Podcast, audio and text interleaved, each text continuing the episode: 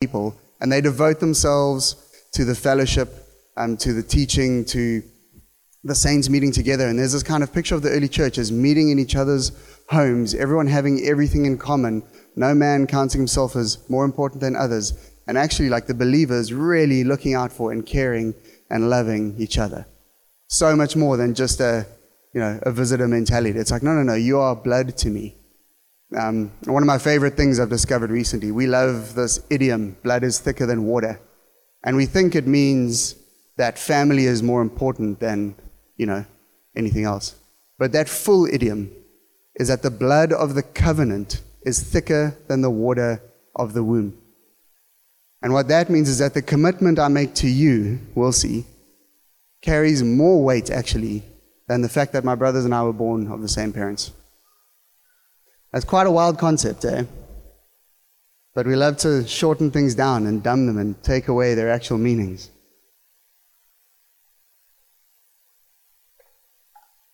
And so that's kind of what Andrew was sharing on yesterday at the gathering. Was that in our churches, that every, you know, Jesus left the 99 to go after the one. Like, I believe that Jesus would have left heaven, would have left the Father's presence and come and died on this earth, even if the only person who got saved was Andre. I believe that of Jesus. That's how much he loves. And so, if Jesus would do that for one, like, how much more should we be looking after and loving each other? And uh, yeah, the, the picture that Andrew used was that there would be no random citizens. Yeah, that actually everyone would be a member of the family, valued, loved, and kept. The problem is, though, that, that um, who finds that easy? Who of you find it easy to love everyone without reserve? Hey, who's got that kind of capacity? You two. Okay, bro, come take over this church. I'm out. no, that's beautiful. But I mean, it's hard, eh? Like, who's found that love costs you? Eh? I mean, it's easy to love the people who are easy to love. I'm with you there. But those who are more difficult, they waste your time with lifts. It's great. We're going to go there. I've actually got that in my notes. It's beautiful. I'm glad you, I'm glad you raised that. We're going to have a good laugh now out there. Don't you worry. So how do we do this? How do we how do we love like Jesus loved? Because like he was Jesus. I mean, he kind of he was perfect. Me a little bit of a gap there between Jesus and Adam Cox. I want to quickly put up John 13 verse 34 to 35. So this passage is it comes in an interesting place in the Bible. So Jesus has been with his disciples and they're these 12 men that he loved, that he spent all his time with, that he spent his life with, or three years of his life. And this passage of scripture, Jesus has just, I mean, he's the king of the universe. He's the Messiah. He's the prophesied one. He's like the king of kings, the creator of everything. And he comes and he devotes himself to these 12 men who are his friends and his disciples and his followers. And then he does something crazy, which is he strips down wraps a towel around himself, and washes the feet of his disciples, which is a crazy idea. And he's basically saying to him, he's like, I, like the King of Kings, I came to serve man, actually. I came to serve you. And so he washes his disciples' feet. And then in that same meeting, he predicts that one of his disciples, one of these men whose feet he's just washed, is going to betray him to death, and another one of them is going to deny him. Going to say, I never knew Jesus. I don't know that guy. I don't want to associate with him. These are like the three big themes that happen in this passage of scripture. And in the midst of that, Jesus, I'm kind of, if I was him in that moment, I would have probably preached something along the lines of, like, faithfulness is really important, and you need like obey me, and please don't betray me. Like, that's kind of where I would have gone with my flesh had I known what was coming. But Jesus does something different. He says, I'm giving you a new commandment love each other as I have loved you. And your love for one another will prove to the world that you are my disciples. If you are here and you're calling yourself a Christian, you're saying that I am a follower of Jesus. I am imitating Jesus. I am trying to be like Jesus. Like there's nothing That is what we're called to do as disciples. To love each other like he loved us. I mean, if you've been around church for any length of time, you'll know the kind of things that Jesus did. But the real, I mean, he loved us to the point of death, actually. He laid down his life at his own cost so that we could have life. In John 15, 12 to 14, he repeats this. He says, This is what love looks like. My command is this love each other as I have loved you. Greater love has no one than this to lay down one's life for one's friend. I do love you guys, but can I tell you, my natural inclination is not to lay down my life for you. I like you, but to lay down my life for you. Like guy walks in with a gun, I've got to choose between you and me. I've spent enough time with Jesus that I will choose me, but it's not my natural inclination. And so we have to ask this question like, how, how does this happen? How do we get to be like Jesus with this kind of love for one another? Because he's Jesus. And he kind of, this was like built into his very nature. Us, not so much. And it's this thing of love. And this is how God loved. We all know John 3:16. It says, For God so loved the world that he sent his one and only Son to die so that whoever believed in him would not perish but would have eternal life. He didn't send his Son into the world to condemn it, but to save it. And so the only way I can figure out to be like Jesus is to know what he was like. Because that's the model I'm building after. But knowing what he's like isn't enough. I've got to somehow become like him. I've got to be changed. And I love it. One thing that I've learned in this congregation is that as I spend time with you, I become more like you. And you become more like me. And I love it. My family is quite an interesting one because I've got one biological kid and two adopted ones. And even my two adopted kids who've got no blood relation to me are starting to take after me in certain ways because they spend time with me. They allow me to impact them and shape them. And that is how we change. That is how we become like Jesus, is by spending time with him. That's the only way I know to become like him. Because actually, to love like this takes a miracle. Except for you, Garcia. You're already there, bro. Find it easy to love everyone. it's beautiful, dude. No, but seriously, to love like this, it takes a miracle. Because you've got to change somehow your nature and your structure inside. And the only person I know who does real miracles is the person of Jesus. And so what I love is he's made a way for this. So, you know, we're born, we're born into flesh, we're born into sin. It's part of just the curse that we live under in this world because of the fall of Adam. Every single one of us is born into sin. Our natural inclination is towards sin. I mean, anyone who's had kids will see this. You have this little baby, and they are born perfect and beautiful, and they're really cute. And then suddenly one day they turn around and they lie to you.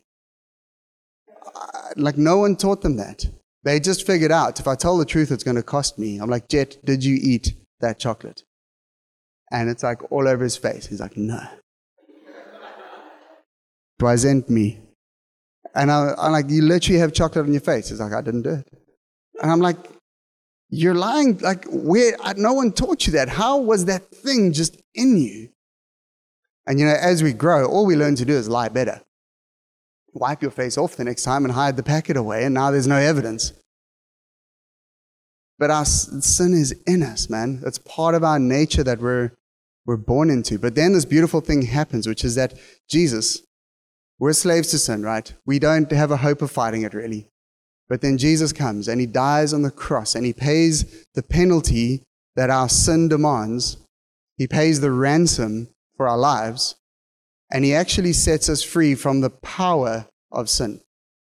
When I got saved, when I gave my life to Jesus, suddenly I was able to overcome years of addiction. I was able to overcome years of anger and violence and bad habit suddenly the power of the sin was broken off me and I had a fighting chance. I could win against the stuff that had held me in bondage for so long. And over time, as I spend time with Jesus, You know, I'm slowly being held less and less by the presence of sin. Like I don't do the things I used to do. Every day I try and get better at living a life that's pleasing to the Lord and putting actually my flesh to death. And that's the beautiful thing that happens. When you give your life to Jesus, your flesh dies, the carnal part of you dies, and you're reborn of spirit. He puts his spirit in you. And actually, for us as his disciples, we've got to live not from this place of flesh anymore, but from this place of his spirit alive and in us. And so we use this kind of language in church like give your life to Jesus. That's literally what it means is take your own desires and put them down, put them to death, and say, Jesus, my life is yours. What is it that you require of me? Help me by your Spirit to live a life that is pleasing to you. And He calls us these new creations. I love that idea because the Adam who was the Skabenga is dead now, and I'm this new Adam in Jesus, filled with His Spirit, and I'm dying to my old sinful nature all the time. And so in Galatians 5, verse 22 to 25, if you can put that up for me quickly. So this is a beautiful passage of scripture if you read the whole thing. We're not going to do that because there's not enough time this morning. But it speaks about how the desires of the flesh, of our sinful nature, are things like jealousy, anger, coveting, immorality, lust, like all these things that entrap us. And it says, But you are not flesh anymore, you are spirit. And the fruit of the spirit controls our lives. And He will produce this kind of fruit in us love, joy, peace, patience, kindness, goodness, faithfulness, gentleness, self control. Here there is no conflict with the law. Those who belong to Christ Jesus have crucified the flesh with its passions and desires. So, since we live by the Spirit, let us keep in step with the Spirit. And so, actually, when it comes to how I love, I've got to keep in step with the Spirit. If Ellie's way down there and I'm over here and we're trying to dance in step now, how well do you think that's going to go? Okay? Eh? But if she's right here with me, like in my arms face to face, we've got a better chance. I've got like very little coordination, so it's a not a great chance, but uh, my coordination's not quite there. But the closer I am actually to Ellie, the better our intimacy, the more we understand each other, the less conflict there is, the more we shape each other.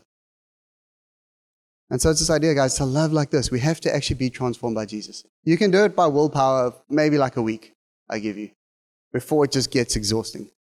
Because you're trying to do it out of your flesh, and your flesh has got a capacity that it reaches and ends. Whereas spirit, when God comes, he changes us. The thing is, though, that loving like this costs you. Because it cost Jesus. That's the model. It cost him his life. And so it'll cost you yours to love like Jesus loves. Because he's going to ask you to do things that aren't necessarily your best life. And so to love like him, you've got to be willing actually to lay down your life. But the thing is that if I lay down my life for Wilsey, Jesus, the King of everything, he died for Wilsey. So the great value, the great treasure, the thing that is of the most value to us on this planet is actually each other's lives. Because that is what Jesus died for. He didn't die to see a big church grow. Didn't die to see pollution end. He didn't die, you know, for green power. Like it, those things are meaningless, man. It's people. And so if the most precious thing to Jesus is Wilsey, and I'm willing to lay down my life for Wilsey, Jesus looks at me and he's like, You are just like me. You look just like me. You love just like me. And what I love about that is that what makes it into heaven is what looks like Jesus. Because when God looks at us, if he sees my own sinful nature, I don't stand much chance. But because of the work of the cross, when Jesus looks at me, he sees his son, the one covered by the blood of Jesus. And he's like, You look just like me. Yeah, come, come in. And so I want to look like Jesus when he looks at me. And so the way I love Wilsey has got to look like the way Jesus would love Wilsey. And that might require me to die to my own flesh and to understand actually that I'm born again into something different. And it's the spirit filled man who is loved and treasured by my Father. And this is the beautiful thing is that I understand to a measure what Jesus has done for me because I know who I was. Guys, like those of you who've known me for long enough, I am no one special. But man, Jesus loved me. And the weight of his love, often I'm like, Lord Jesus, how could you love me like that? And it, it does something in my heart where I'm like, Lord, I'm so moved your love. Like, I want to, it's, it's got to go somewhere. And it's this thing of overflow, this knowing how he loved me and knowing how Jesus loves me gives me an idea of how much he loves Wilsey. And that then puts a love in me for Wilsey. And then it's this whole like love feedback loop. But you've got to die to the parts of you that find it hard to do that because it's going to cost you in time, going to cost you inconvenience, going to cost you sleep, cost you petrol, salau. Will cost you rest. But you're going to get something. You're going to gain the glorious privilege of being Jesus to someone. I didn't join this church because I thought Jesus was awesome. I really didn't.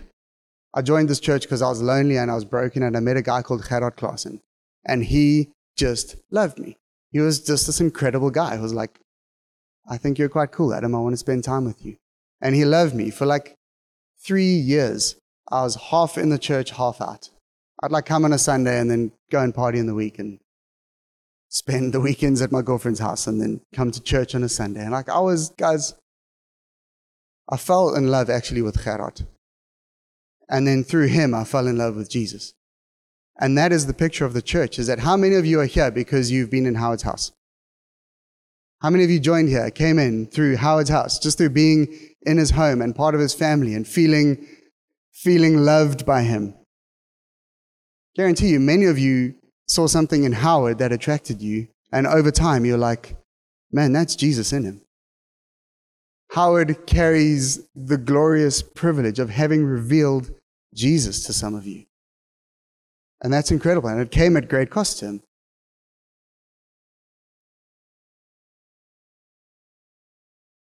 And that is the picture of the church is that people would come in and they would love actually the community and the friendship and they're like, because it's unnatural, it's different to the world. You know, a guy walks up knocking on your window at the robots, you like, you just pretend you can't see him half the time. But here, we don't get to do that, man. You come to us with need. We've got to love you. We've got to look after you. We've got to care for you.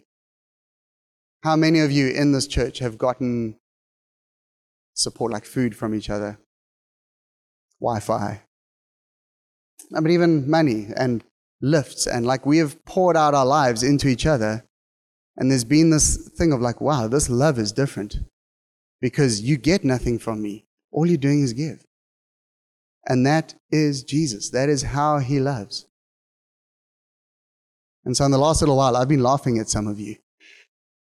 I really have. I'm going to make a little admission here. When we started this church, there were kind of a few of us who had been around for a while, and things when you join a family, right? You join into that family's values and culture. So people always ask me, like, do my boys speak Xhosa? Because that's their background. I'm like, no, I'm not Xhosa, and I don't know how to speak Xhosa. So they speak English and like a little bit of Afrikaans. Because they've joined into my family. So they're actually now, they, they've joined into my culture. That is, they are my blood, flesh now. Like they're mine. And so that's how we roll. And they fall in line with our values. And the way we live our lives and what we give our time to. That has become their lives and their culture. And so, when some of you joined us, some of our values in this church are being committed actually to the church, to fellowship, to meetings, to arriving when you say you're going to arrive, okay? letting us know when you're not. And for those of us who that was part of our culture, it took us a lot of love, joy, patience, peace, self control, to build those things into you. And over time, it happened. And now those values have become your values. And do you know how I know they've become your values? Because some of you who are always late recently have been like, yes, why is everyone always late? And it's actually beautiful because I'm like, it's amazing. You've, you've gotten the values of us in you now. That's awesome. That is how the church works. That is like you have become us. And now it's amazing. Now you get the privilege and the joy of building those values into the next generation with great patience and peace and joy and self control. But seriously, like, that costs you. How often are you like you get upset? And you've actually, what you've got to do is find the Spirit and say, Lord, like you're so patient with me, help me to be like you. Help me, Jesus, yes, to teach and be firm and bold in values, but to do it with love and patience and joy. That's the big one. So I have been laughing at you. This is part of me is like lekker crevio. But it's awesome. That is how the family works, is that you are growing up now. You've become the adults who are teaching the next generation and bringing them into our values and loving. You now get the privilege of loving others into the family. Because if this was just all on me, would still probably be like four people. But it's you who have loved each other and brought each other in. But you need the Holy Spirit to help you do this. Because if it is just flesh, you will not have love, joy, peace, patience, kindness, and self control. You will have bitterness and anger and resentment and impatience.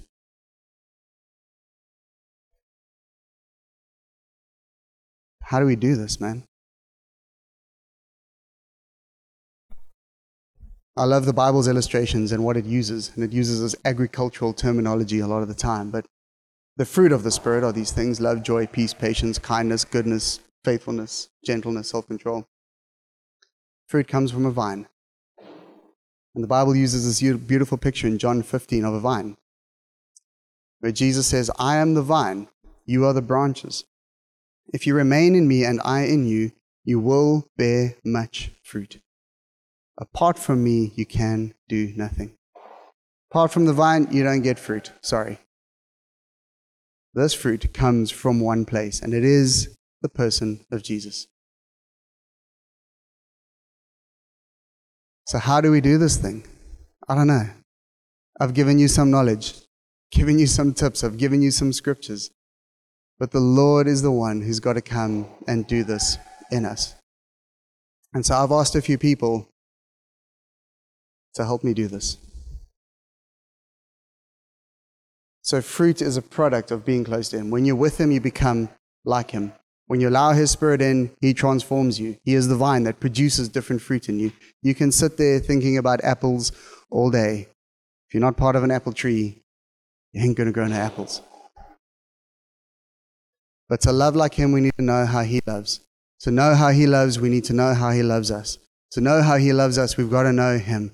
To know Him, we've got to spend time with Him and take the time to get to know Him, to learn His voice and obey it to experience his power. This morning we're singing, like, Lord, show us your power. This is what his power looks like. The work that God has done in me and my life is a testimony of his power. I believe in miracles because I am one. Often wish you guys could have seen me 15 years ago. Like, I was that guy who's like, that oak is never going to be in church. Really, I was like, I put good money on it.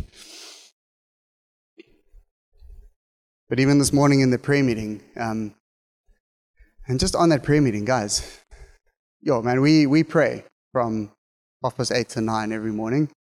Uh, not every morning, every Sunday, just for this meeting. It's such a powerful time, man. It's so cool. Like, if you want to get early bird tickets to the presence of Jesus and to what he's going to do, like, be there. It is such an epic time. And what I love about it is that the Lord does things in that prayer meeting. Like, I, Kevin led the prayer meeting this morning. He didn't know what I was going to preach on. But then he came with this word of like each one of us as members of the body, bringing our gifts and bringing them together, together to find Jesus and bless each other. And so, even this thing of becoming more like Jesus, it happens in this family because I've got limited view. I've got one aspect of Jesus. And then I see how Anton sees Jesus, and suddenly I see a little bit more of the picture. And I see like Ezekiel and what he hears from the Lord, and I'm like, oh wow, that is also Jesus. And together as a family, actually, we're here to make Jesus known to each other. And once we kind of got a picture of who he is, to make him known to the world. And that's the word Kevin comes up in the prayer meeting this morning. He didn't even know what I was going to preach. But that is the Spirit showing his power, working in us. So there are three things that I'm going to ask guys to do quickly. We're going to pray now. So just so you know what's happening for the next 15 minutes, we're going to spend a little bit of time praying. Because actually, we need the Holy Spirit to come and do this, to take the words I've given you and somehow work them into your heart and back them with His power. And what I've asked is the guys who actually have a revelation of this to come and pray it over us. So I've asked Salau, who's had a beautiful revelation actually of the Father heart of God and what He's like, to come and pray for us as a congregation so that we too would understand who the Father is, that we'd get a bit of a view on what He's like. And Salah, come up so long. And what I'd like to do is that Salah can pray for you. You don't add your faith to that, it's going to do nothing for you. It'll just wash over you. I find often a great way to engage our faith is to just engage our bodies. So Salah's going to pray, but I'd ask us actually to stand. If you want to. Like if you don't want to know the Father heart of God, that's cool. You can sit, but you're missing out. If you can't stand, that's fine. Raise your hands or something, but a sign of agreement, what he's going to pray. And as Salah prays, like, you know, God loves unity. And so as he prays, let's agree with him. Let's be like, yes, Lord, like come and do this thing in us. And actually, as a body, we're asking this for us as a church. Yeah, just uh, Adam messaged me like five o'clock in the morning. Imagine. Then I was awake. And yeah, just when you asked that, I was just reminded of last year. And I see it says that I was under the thumb of God and like it was so hectic. It was, it was crazy, but he really showed up and showed me what a daddy is. And like I know anyone can father a child, but it takes a real man to be a dad. And that is that is God. That is our Jesus. And like, Lord, we're just here asking Jesus that just reveal what the Father heart is to us again, Jesus. Give us that fire, Jesus. Give us that desire to know you as a father and as a dad, Jesus. We want to know you as a dad, a friend, a comforter, a provider, Jesus, because that's what you are. That's who you are, and you are love, Jesus. And like a father, you love all your children, Jesus, so dearly, so wonderfully, Jesus. And we just want to thank you, Jesus, for what a father you are, Jesus. And like most of us, struggle with that area, Jesus, but man, you have showed up time and time again, Jesus. We all say, Will you show your power again, Jesus?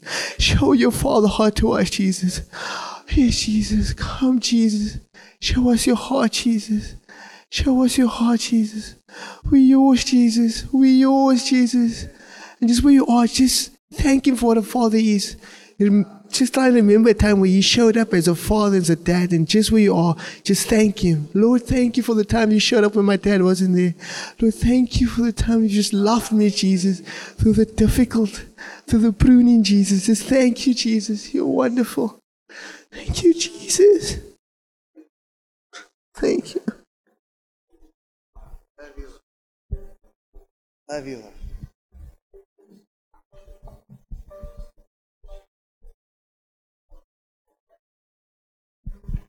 Yeah, Father, you say that you add the lonely into family. Thank you, Lord, that you've added us all into your family, that we are sons and daughters of you, like co heirs with Christ through the work of the cross. Thank you even for a man like Salau, who you have adopted. You've taken an orphan and made him a son. That that is your heart for all of us, Jesus. Now, you know, what I love about fathers is they spend time with their children, they speak to their children. My boys have got stories for me all day. And as a dad, man, it's my privilege actually to spend time with them and speak to them and tell them how I feel about them and tell them my plans for them and tell them my dreams for them. Sometimes even just to shoot the breeze and joke and just hang out with them and have fun.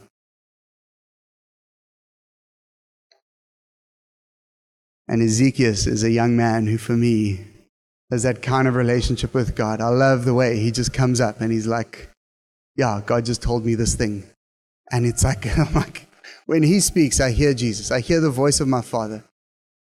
I know it's the Father speaking when Ezekiel speaks. And He's got that for all of us, man. He wants to speak to all of us. So, Ezekiel, Spirit, come pray for us that we would be a people who hears the Father's voice and knows Him. Yeah, Father, yeah, Father God, I pray that you just reveal yourself to us, Father God. I pray that you just speak to us in that. Thank you, Adam. I pray that you'll just listen to you, Father God. I know in this in this world that's full of noise and it doesn't it doesn't show you, Father God. That we hear your soft voice, Father God, and that we follow you because it's it's easy to hear your voice, Father God, but it's hard to follow, Father God. And I pray that you just give us that heart and that mindset to just want to look towards you, Father God. And I pray that you just open our heart. And I just, I just feel like God is saying, like, how bad you want to hear Him? How bad you want to let everything go and just share Him? You're going to let that one friendship go just to hear God, or you let that one opportunity, even though it's not towards God, just to hear God's voice. And I pray God is just testing us and telling us, here's my voice, and that's what you want. Where are you going to go? And I just, Father God, pray just give us the strength to do it when there's no people around, Father God, when there's no other Christians to help us up, but you there in our hearts, living with us every single day of our lives, Father God. I pray, you, I pray your Spirit just comes down, Father God, and gives us peace, and Father God, and with love, Father God, we can do everything, and everything that comes with love, the, the faith, Father God, because without faith, we can't, we really, we really not as much as you are, Father God, and we'll never be without you, Father God. I pray that your Spirit just overflows with us in our spirit, Father God, and just leads us towards your voice even though we want to do other things, Father God, I pray that your voice is the first thing that we look towards and hear towards, Father God. Yeah, thank you. Yeah, thank you, Lord. Yeah. You know, God, God is family, man. He believes in family. God's own structure is these three persons, as Father, Son, Holy Spirit, living in community, perfectly united with deep love for one another. And that is what this Father of ours invites us into, is to become part of family.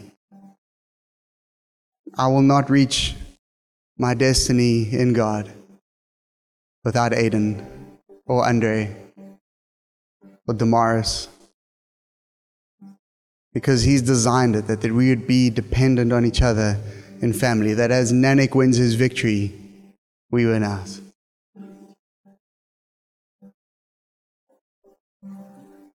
And he adds us into families that we can love and care for and support each other.